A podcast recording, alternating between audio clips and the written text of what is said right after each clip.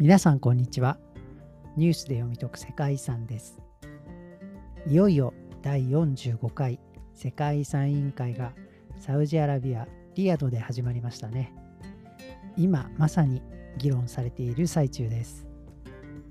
今回の世界遺産委員会は前回の中止もあり、2年分の世界遺産推薦案件が議論されます。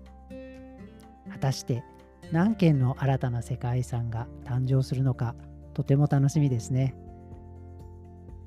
そして世界遺産検定関連では4年ぶりに世界遺産大辞典が改訂されます。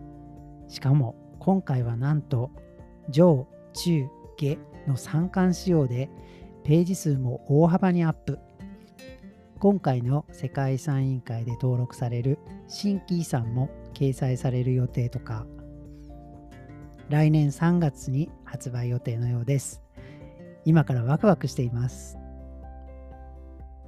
さて、今回のテーマですが、再開発について考えてみたいと思います。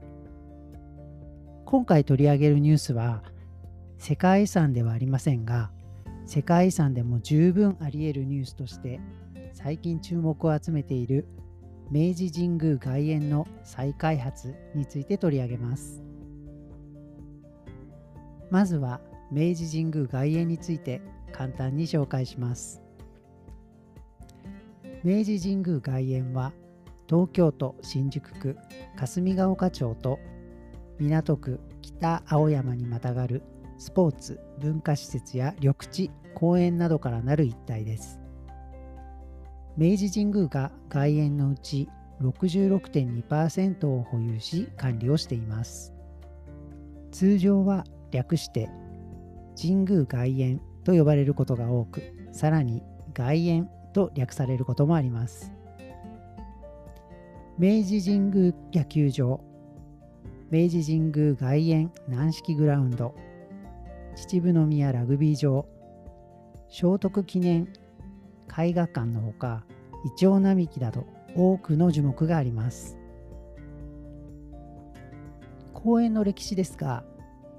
明治天皇昭憲皇太后の遺徳を中区後世に伝えるべく国家事業として行われ、民間有志も参加して造成され、明治神宮の外苑として1926年に奉献されました。内苑が日本風であるのに対して外苑は西洋風であるのが特徴です。内苑と外苑は3列のイチョウ並木や乗馬道を含む内外苑連絡道路によって結ばれていましたが、乗馬道やイチョウ並木の一部のあった敷地を利用して首都高速4号線が建設されています。青山練兵場跡地を利用した広大な敷地の中に聖徳記念絵画館や明治神宮野球場、通称神宮球場などが設けられています。全体計画は当時の官庁技師折下義信氏により、当時の都市美運動シティビューティフルのデザイン思想を踏まえて設計されています。多くの樹木は全国からの献木や献金により、かつ国民の勤労奉仕によって植えられたものです。なお、国立霞ヶ丘競技場は第二次世界大戦前は外苑競技場として外苑の施設でしたが、1956年に文部省に移管され、現在は神宮外苑には含まれていません。再開発の内容としては、土地所有者である明治神宮のほか、三井不動産や伊藤忠商事、日本スポーツ振興センターが老朽化したスポーツ施設のドーム型スタジアムへの建て替え、オフィスビルやホテルとして利用する高層ビル3棟の建設、災害に備えた拠点を兼ねる公園整備などを計画しています。総事業費は約3490億円。これは外苑が国・自治体保有の公園などと違って、宗教法人としての明治神宮により管理運営されており、その費用が神宮の財政において重い負担になっているという背景があります。三井不動産ら事業者の強引な再開発が樹木の大量伐採につながるのではないかといった疑問・批判も多かったため、東京都知事小池百合子氏が2022年5月27日の記者会見で都民参加などを求めた要請文を事業者側に送ったことを明らかにしています。同年6月2日、再開発で約1000本の樹木を伐採する計画であり、これに反対する8万1422人分の署名が東京都に提出されました。それではニュースに行ってみましょう。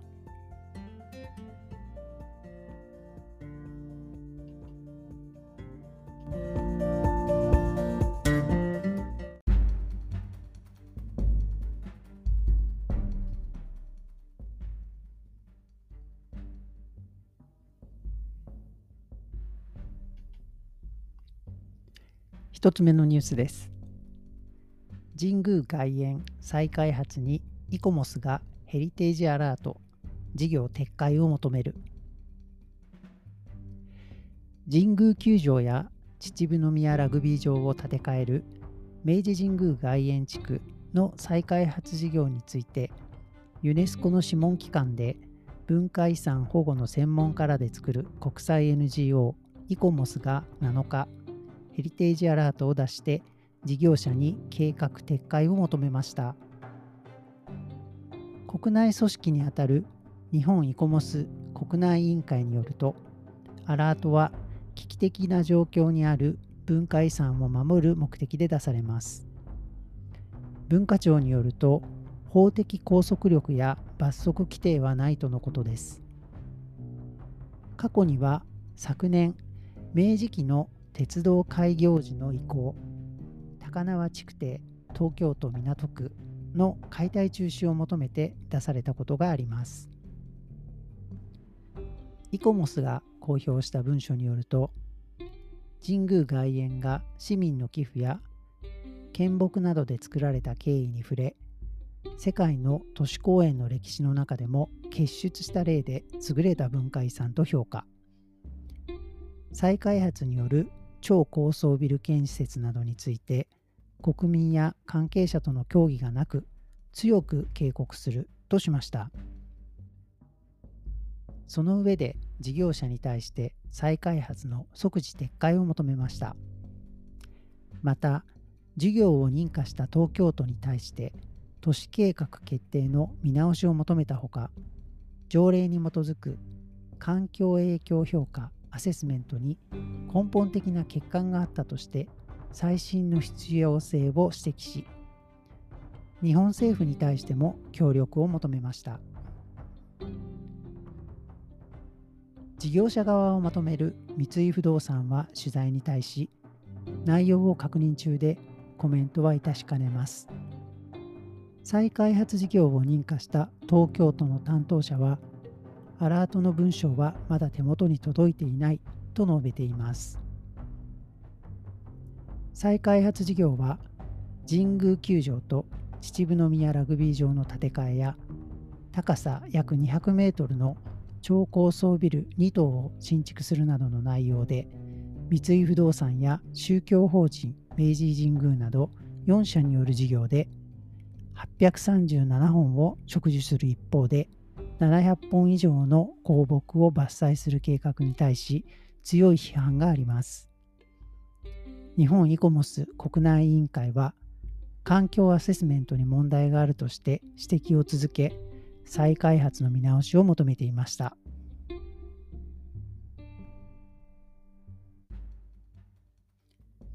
2つ目のニュースです。サザンオールスターズ桑田佳祐氏が明治神宮外苑の樹木伐採反対ソングを発表。ついに日本の音楽シーンの先頭に立つアーティストが東京都で進む樹木伐採事業に反対の声を上げました。サザンオールスターズが3日、明治神宮外苑の再開発に伴う樹木伐採問題に懸念を表明する新曲「リレイ森の歌」の歌詞を公式サイトに掲載しました。この曲はデビュー45年を記念する新曲です。ボーカルの桑田佳祐氏は2日のラジオ番組で同曲をめぐって再開発に反対していた音楽家の故坂本龍一さんについて言及。坂本さんの思いを受け止めて作った曲と言っていいと発言し、外苑は我々が音楽を作ってきたビクタースタジオの本当に周辺、身近な場所で自分にとっても本当に大切な故郷を思って作った曲ですとも語っていました。新曲の歌詞には、潤しいオアシスがアスファルトジャングルに変わっちゃうの？未来の都市が空を塞いでよいの？などと綴られ、高層ビルが建設される再開発計画への反対の思いがにじんでいます。再開発は三井不動産を中心とした複数の事業者が進めていますが、工事を認可したのが東京都であるため、小池都知事に樹木伐採を許すのかと批判が集中。これまで坂本さんのほか、小説家村上春樹さんも反対を表明しています。それでも小池都知事は反対の声を無視して樹木伐採を容認するのでしょうか。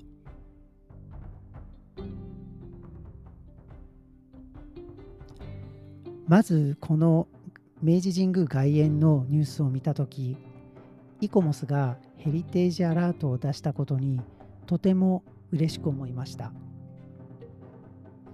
普段世界遺産ばかりに注目してしまっていましたが、世界遺産でなくてもこの世の中には価値のある文化財が至るところにあります。それに手を加えることに待ったをかける動きは、たとえ法的拘束力や罰則規定がなくてもとても大事なことだと思います。またこの再開発については、多くの国民や著名人が反対を表明しています。もちろん老朽化した施設を再開発により新しくすることは必要だと思いますが、昔から受け継がれている大切な樹木を伐採してまでやることが本当に良いことなのでしょうか。特に大都市東京において、自然が残る公園や緑地は本当に貴重であり、できるだけ守るべきだと私は思います。再開発が必要なことも理解できますが、そうであれば自然と共存できるデザインになぜできないのでしょうか。東京都がこの計画を認めているということですが、ぜひよく議論した上で結論を出してもらいたいです。2つ目のニュースでは、影響力のある歌手サザンオールスターズが歌で樹木伐採に反対を表明するという粋な対応をしています。歌を通して一人でも多くの人にこの問題を認識してもらいたいですね。その他にも神宮球場や秩父宮ラグビー場の歴史的な価値の観点から、アメリカ人スポーツライターのロバート・ホワイティングやマーティ・キーナーと、元ラグビー日本代表選手の平尾剛さんらも再開発に反対する署名を立ち上げています。2023年3月に死去した坂本龍一さんら音楽界でも樹木伐採の見直しを求める運動が起きています。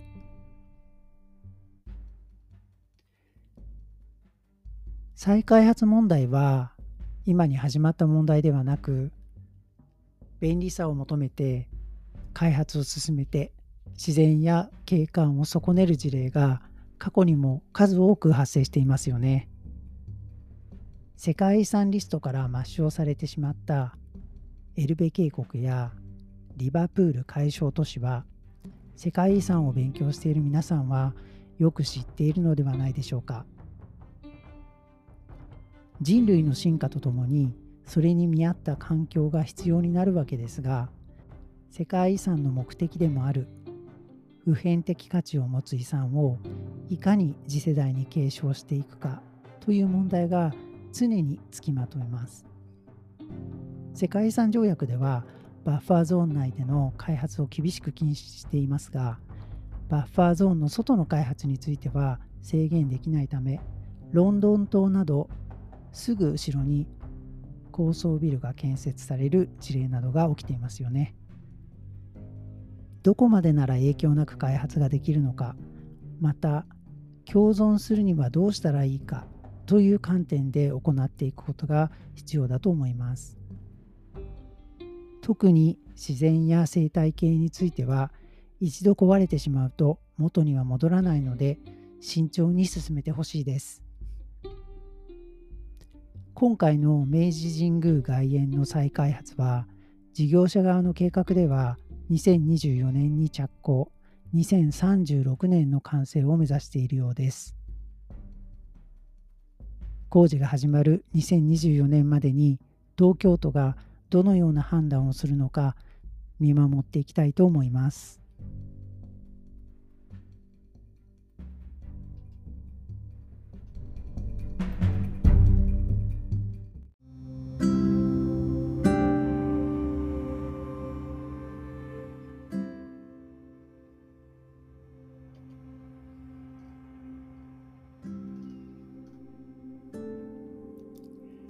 今回は再開発について取り上げてみましたが、いかがだったでしょうか。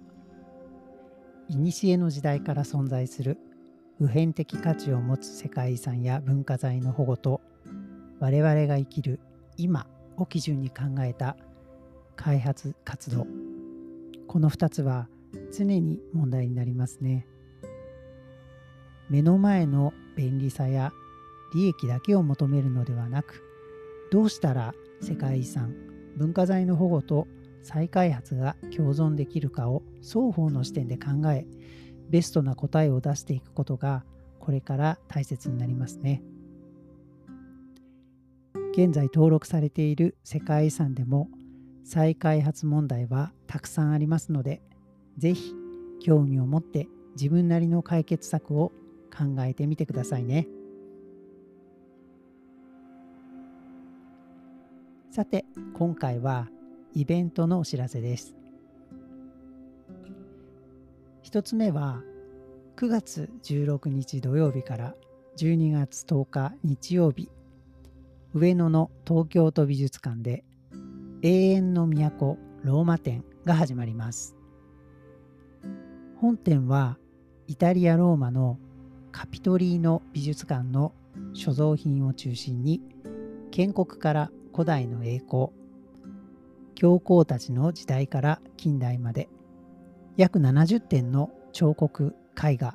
版画などでローマの歴史と芸術を紹介します。中でも初来日となる古代彫刻の傑作、カピトリーノのヴィーナスは必見のようですよ。2023年は日本の明治政府が派遣した岩倉使節団がカピトリーノ美術館を訪ねて150周年にあたります。使節団の訪欧は後の日本の博物館施策に大きな影響を与えることになりました。この節目の年にローマの姉妹都市である東京、さらに福岡を会場として同館のコレクションをまとめて日本で紹介する初めての機会となります。2つ目は、東京で開催されていた古代メキシコ展が10月3日から12月10日まで九州国立博物館で開催されます。九州にいらっしゃるリスナーの皆さん、この展示は本当に素晴らしいです。ぜひ足を運んでいただければと思います。マヤ、アステカ、テオティワカンの世界を満喫できますよ。九州の後は来年2月に大阪の国立国際美術館での開催も控えています。関西地方の皆様はもう少し待つことになりますが、ぜひ楽しみにしていてください。